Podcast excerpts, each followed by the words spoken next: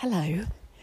I'm doing something a little bit different today. I'm um, I'm out on a walk and I've brought you with me. I just I don't know about if you felt the same with this, but I felt with I think lockdown life, obviously having some quite a few, quite right, limitations um, on our freedom. Freedom is such a big value of mine. You're going to hear me potentially trip over as I'm walking here. I'm just walking through a bit of woodland um, to set the scene. There's kind of a bit of a bramble tunnel, you know, when there's kind of bushes either side, and if it was the right time of year, she says as if she actually knows, um, I think there'd be like blackberries about or black currants. No, they're too small, aren't they? Um, yeah, so I'm walking while also trying to avoid stinging nettles and not completely fall on my face. Um, but yeah, I just I don't know about if you felt the same, but I've just kind of felt this sense of going through the motions. I probably mentioned this in the last episode. And actually, you know what? Let's break free of that. If there's anything that you're experiencing at the moment where you just feel a bit stagnant with it, maybe a bit bored of it, it doesn't mean you're bored of the actual thing, but maybe it's the way you're doing it, the way you're working on it. And so for me, for example, with the podcast, you know, I'm typically in a room with this lovely microphone. Now I'm out with my iPhone and it's doing a perfect job. But it's the, the fact that I think when before, oh, you hear that? Almost slipped. You know, I, I felt I should use the microphone. I felt I should make sure that, you know, the quality is as good as possible. And it's just so should driven that actually what I really kind of then get the sense of is because I was memoing Love a Voice memo as you know. As I was memoing someone over WhatsApp, they made this reflection. They said, like, Jess, like when you're walking and talking, like you just kind of feel and sound alive. And that's how I want to be with you. I want to feel alive and I want to riff with you about how we can build our ideas and lessons learned and you know mistakes I'm making that hopefully you can learn from and, and shortcut and really just riff on these topics that allow us to ultimately become who we want to be but through the act of building the ideas that we feel called and inspired to bring to life. And so, what I wanted to riff on today is where we start with that, right? Where do we start when we have an idea? And I think, or even how do we start to come up with the idea that we want to work on? An idea that sticks, not only for us, as in, like, we don't get bored of it, we don't fall kind of tired of it, we want to continue working on it. We want to maybe even dedicate our life to it or our career to it. But even beyond that, one that sticks with the people that we're here to serve and the change that we seek to make. And as she flicks off a bug, that's where I want to start is the change, the change that we seek to make. Because when we start there,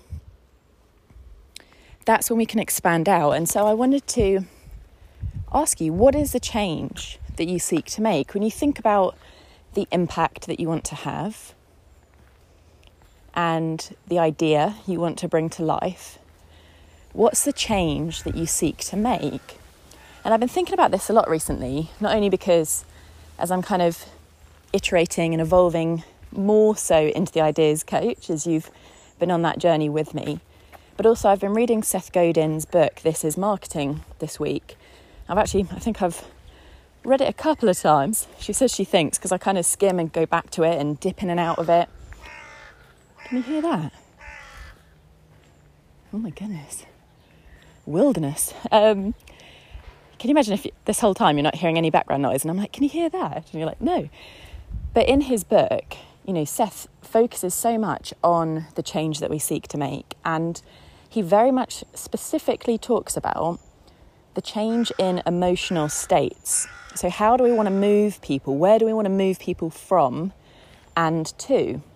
And so, with this, if you're looking to come up with an idea that sticks, one that you know you feel inspired to work on, that feels aligned with your ambitions, that you feel excited to bring to life because you know it will help people, that's where I'd invite you to, ch- to start. What is the change that you seek to make? What are the emotional states that someone might be in Maybe it's stuck, frustrated, lost, lonely, um, trying to think of more.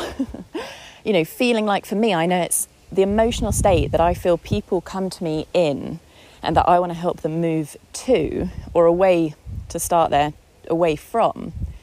When people come to me and they feel stuck, they feel frustrated, they feel less than their full self, right? Like they're being a slither of their true self, like they're avoiding their ambitions and dancing around their dreams rather than actually saying, Yes, I dare to bring this to life. Like that to me is the emotional state where I actually feel pain. Like I feel, because that was the state that I was in. Like that was the state that sparked the change that I went on to make and that inspired the ideas, an idea that I now absolutely have dedicated, you know, my career and life to, which is exactly that. Now helping you bring your ideas to life and build the ideas that will create the change that you seek. But when we start with the pain, right, and the place where somebody might be, that's where we can start to see how we can move them to the place where they want to be. So if someone's stuck, they want to feel free from being stuck. They want to feel focused. They want to feel inspired and excited, knowing exactly what to work on and what to focus on, right? What's going to actually move the needle, not just what's this epic long to do list that we can get stuck into and distract ourselves with, but what's actually the actions, the few actions so we don't feel the overwhelm that are going to move us forward, that are going to make those leaps happen step by step. And so I'd invite you to think about that. What is the starting point where people come to you? What is that place where they would be that actually causes you pain when you think about it? Do they feel lost? Do they feel lonely? Do they feel unsure of how to move forward? Do they feel like they don't know who they truly are or what their full self looks like? I say this dancing through brambles. And where would you love to move them? What would that state look like where you're moving them away from how they currently feel, where they're currently in pain? Maybe it's that spiritual, like potential driven pain what does it look like to free them of that, to move them out of that? And when we start with this, I say this all knowing that this can feel quite big to think about, right? But if we start with this and we anchor into this, then we can think about all of the potential ways that we can help them move from where they are to where they want to be.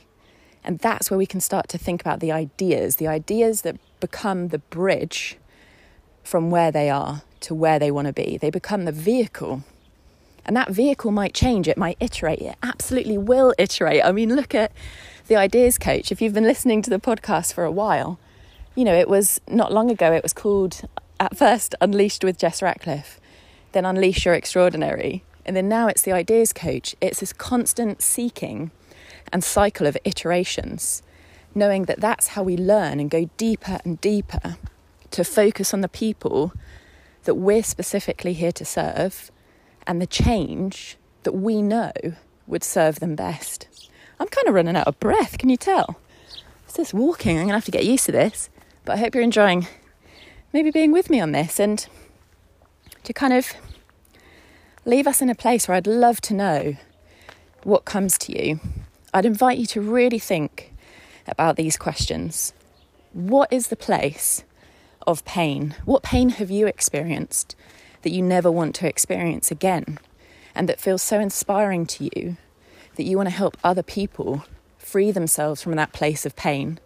And I say pain knowing that it might not be, you know, the most sort of traditional sense of pain, but for me to bring that to life a little bit, it was the pain of waking up to the fact that I wasn't fulfilling my potential. Like I was scraping the surface. You know, I was unfulfilled, unhappy, and then out of nowhere comes this diagnosis to completely shake my world up and remind me of my mortality and kind of tap me on the shoulder like the bloody Grim Reaper, saying, Hey, Jess, you haven't got all the time in the world. Like, there's not enough time to just carry on on this path of unfulfillment and unhappiness. This is your tap on the shoulder to say it's time to make a change. And so that pain for me was that feeling unfulfilled. And maybe the pain for you at the moment is feeling stuck, is having an idea that you know you want to bring to life, but not knowing how to. Maybe that's why you listen to this podcast. And maybe that's why we know each other. And from that place of tapping into the pain that you've experienced in the past and that you refuse to let others feel, that's where the ideas can start to flow. But from that awareness of the pain, you can start to think about the opposite. If the pain, for example, to bring the kind of continued example through this, if for me it was unfulfillment, the joy, the opposite, the other end of that bridge, away from that pain, is fulfillment, is feeling alive, is feeling inspired, is feeling like I'm fulfilling my potential. And so, what's the other side of that pain for the people you seek to serve? What's the other side of that pain that you've got to and that you're uniquely equipped to help them with? I would love to hear how this lands. Let me know what you think of this walking and talking as well. Do let me know if um, it's not gone down as well as I hoped. I mean, on the one hand, it's quite nice to get out and about, isn't it, in lockdown life? And I also just had the sense that maybe you listen to the podcast when you're out and about too, whether that's your daily walk or daily run, maybe not daily, but you know, every now and then a run. And um, I just thought I could keep you company in the same way that you've kept me company on this walk. So I'm going to head back now. It's an absolute scorcher today on the day that I'm recording this and sending this to you. I would love to hear what's come up for you from this episode. What's the one thing that's kind of maybe it's a light bulb that's switched on or a question that you have and if you have any questions for me about building your idea or about the evolution and iteration of the ideas coach so far, please do get in touch. You can reach me, reach, here we go, reach me, the heat's taken hold. Reach me at the Ideas Coach on Instagram. My direct messages are open. Please do send me a message, whether you've got a question, a curiosity, or just something you want to share. I would love to hear from you and send you a voice memo back in return and we can carry on the conversation there. Or if you prefer email, you'll find me at jess at theideascoach.com. And as always, you can join the Ideas Coach Club, which is where you'll be getting weekly coaching challenges to help you keep moving forward. That I think will kind of partner and complement the podcast, but me be super, super focused. So I've already got this one in mind for the first email that's going to go out on the 1st of July. And I would love to send it to you. So you can join there by heading to theideascoach.com forward slash club. All of this will be in the show notes, of course, she says, and she's quickly running out of breath. Um, and um, yeah, I hope you're having a lovely week. I hope you've enjoyed this style of the podcast, and I'll be with you next time.